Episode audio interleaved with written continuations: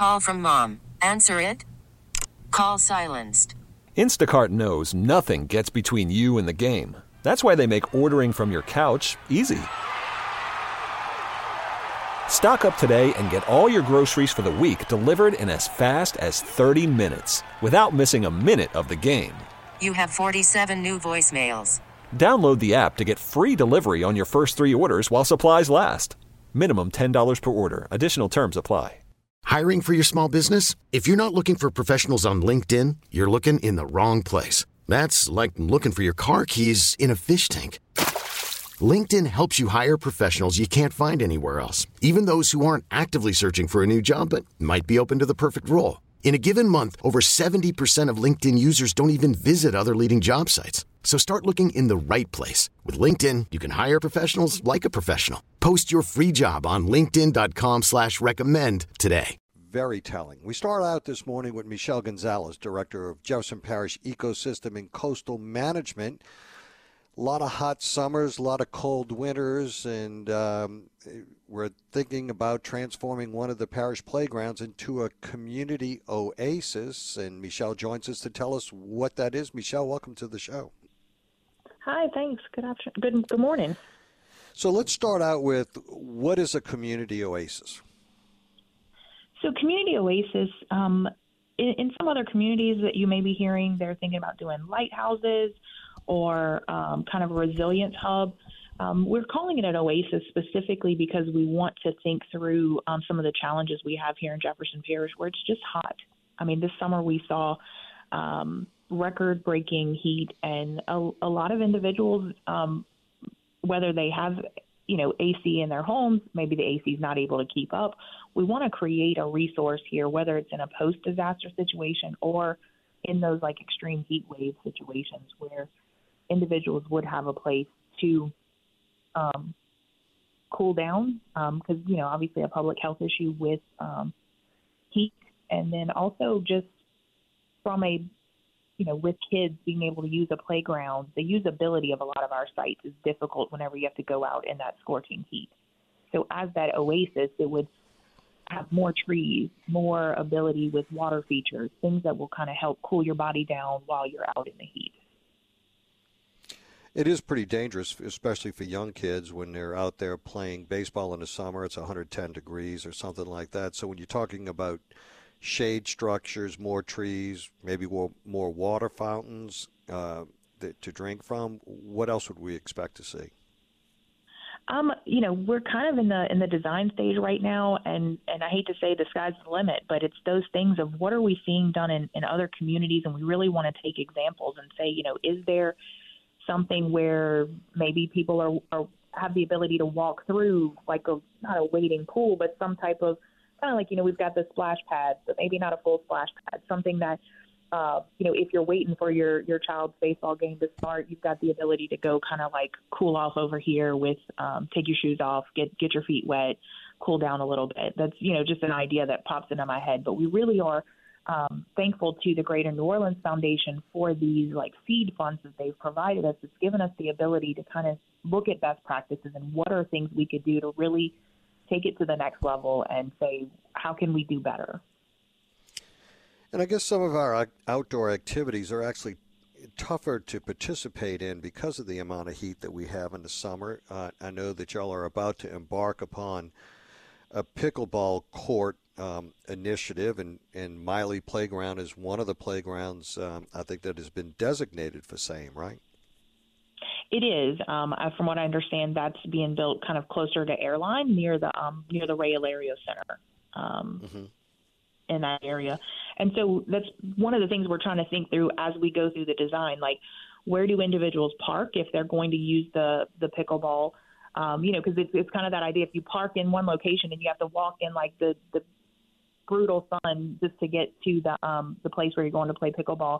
Can we create you know a nice little path from the parking lot or even the parking lot possibly have the ability to have some trees and some shade because I feel like I even personally, if in the heat of the summer, I'm like, where is the tree at so I can park when I go to the grocery store, um, even if it's a long walk. So when you get back in your car, it's not as hot. So really, just trying to think through a lot of those. If we want to put in, um, you know, sidewalks, can we can we do it in a way that it's not as um, do we want to have like a small bioswale on the side of it? What kind of trees are we going to do to, to make them native and kind of soak up some of the water in the area? Um, so trying to use the amenities that we have in this in this wonderful site in Jefferson Parish, but really kind of amp it up and make it more resilient to all of the um, disasters and, and just the, the natural stressors we have from um, weather events in our community.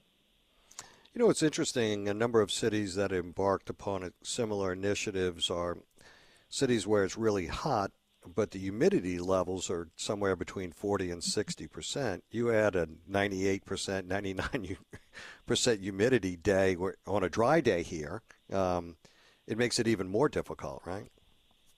It certainly is, um, and that's where sometimes being outside, even regardless of the amount of trees that you have, it's still going to be that stifling heat. And so we're we're not we're not only looking at the outdoor amenities, but we're looking at you know our our indoor indoor. We've got the Rio Larios Center there. We also have Mike Miley like playground itself with the building that they have. Are there going to be days through the year that we we need to have a, various facilities in Jefferson Parish that are open for individuals to escape the heat?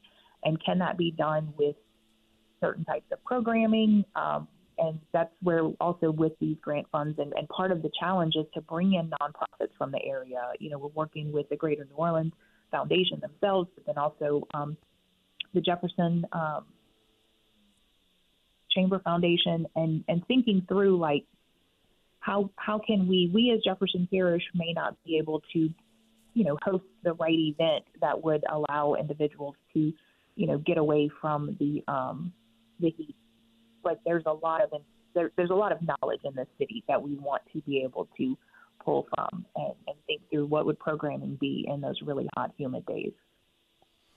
You know, Michelle, it's interesting. Uh, both of my kids played um, travel sports, and a lot of times during the summer months, um, Grandma and Grandpa couldn't attend the games because mm-hmm. it was just too hot, and and and you know they um, they had health related issues, and, and it would be exacerbated by sitting out there uh, in the heat and not having what you're talking about. And most places that we visited, were very similar to a lot of our playgrounds. They had some sheltering, but not really much. Um, they didn't have those misters, and they didn't have a bunch of different things that could make it a lot more tolerable.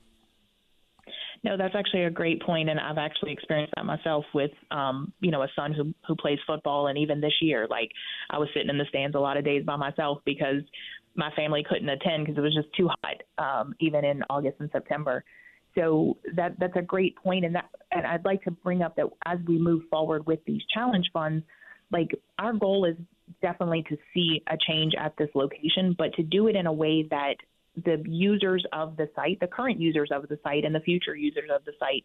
We want to build what what's needed, and so we plan to have um, various community outreach events. Like you know, one of our first things is just obviously to interview the workers of the site. What are you, what are you guys seeing? What are some of the obstacles that you have? And then really work with the families that use summer camp at the playground, the, the individuals who come and play ball there, the schools who use the facility, and and start to hear these same stories and fig- before we just say, oh, we want to build, you know, this little wading pond over here for you to get your feet wet. We want to hear what some of the needs are and make sure that we're building that into kind of our design because um, you know there's things we know we know it's hot and but what how can we fix it the right way i guess and with the input from the community is another big piece that we're we're building in and using these challenge funds for. Uh, I know, Michelle, that y'all are just starting this process. Is there a timeline or is there a, a goal as to uh, when you guys Certainly. may be finalizing these plans? Sure. We we I think it's going to take place over the next probably six months, where we're going to be doing, like I said, these outreach things, kind of really getting some some conceptual designs on paper, um, because the, the the challenge funds their their whole goal with the Greater New Orleans Foundation is not just to say oh let's draw a pretty picture, but they want to provide this seed money so we can apply for federal, state, other grants that are available. You know, er, it seems like every month you turn around, there's another infrastructure bill grant that's coming out. We want to be able to compete for those funds. Having the the the for a better word, the pretty pictures that that help you win these grant funds is really our hope. Um, we we do have some of our um, disaster recovery funds that um, are kind of being allocated to help with this site. Exactly what that first phase is going to be is still to be determined. So, you know, our hope is within the next six months we have this is where we're going, but within the next year and a half we start to see some change at the site. Um, is, is definitely kind of the timeline that I'm on. Well, best of luck with this initiative. We know that these grants are they're competitive in nature, right? Um, so you're competing against others.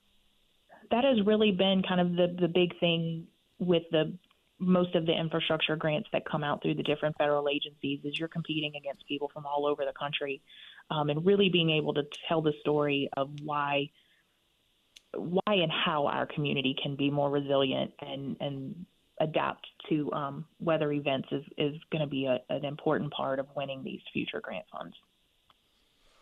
Well, best of luck to you guys in this initiative. Uh, it's going to be interesting to see. I think it's uh, something that's definitely needed, uh, and uh, obviously, we want to have more participation by our citizens and in, in, in, their ability to use the facilities that we spend a lot of time developing and maintaining and exactly. keeping up and uh, that's very important as well. Michelle Gonzales, Director of Jefferson Parish Ecosystem and Coastal Management, thank you so much for your time and your insight. Have a great week. All right, folks, we will be right back 504 260 1870 on the Aucoin Hart Jewelers Talk and Text line. When we come back, I am going to read the executive order relative to the Sewage and Water Board of New Orleans Task Force by Governor Jeff Landry. We'll talk about that, and we would love to hear from you as to your thoughts as to whether or not uh, this is a responsible approach, um, and uh, I'll let you know what I think when we return. Stay with us. You could spend the weekend doing the same old whatever, or you could conquer the weekend in the all-new Hyundai Santa Fe. Visit HyundaiUSA.com for more details. Hyundai, there's joy in every journey. This episode is brought to you by Progressive Insurance. Whether you love true crime or comedy, celebrity interviews or news, you call the shots on what's in your podcast queue. And guess what? Now you can call them on your auto insurance too with the Name Your Price tool from Progressive. It works just the way it sounds. You tell Progressive how much you want to pay for car insurance, and they'll show you coverage options that fit your budget. Get your quote today at progressive.com to join the over 28 million drivers who trust Progressive. Progressive Casualty Insurance Company and Affiliates. Price and coverage match limited by state law. We really need new phones. T Mobile will cover the cost of four amazing new iPhone 15s, and each line is only $25 a month. New iPhone 15s? Only at T Mobile get four iPhone 15s on us and four lines for 25 bucks per line per month with eligible trade in when you switch. Minimum of four lines for $25 per line per month with auto pay discount using debit or bank account. $5 more per line without auto pay, plus taxes and fees. Phone fee at 24 monthly bill credits for all well qualified customers. Contact us before canceling account to continue bill credits or credit stop and balance on required finance agreement due. $35 per line connection charge apply. Ctmobile.com.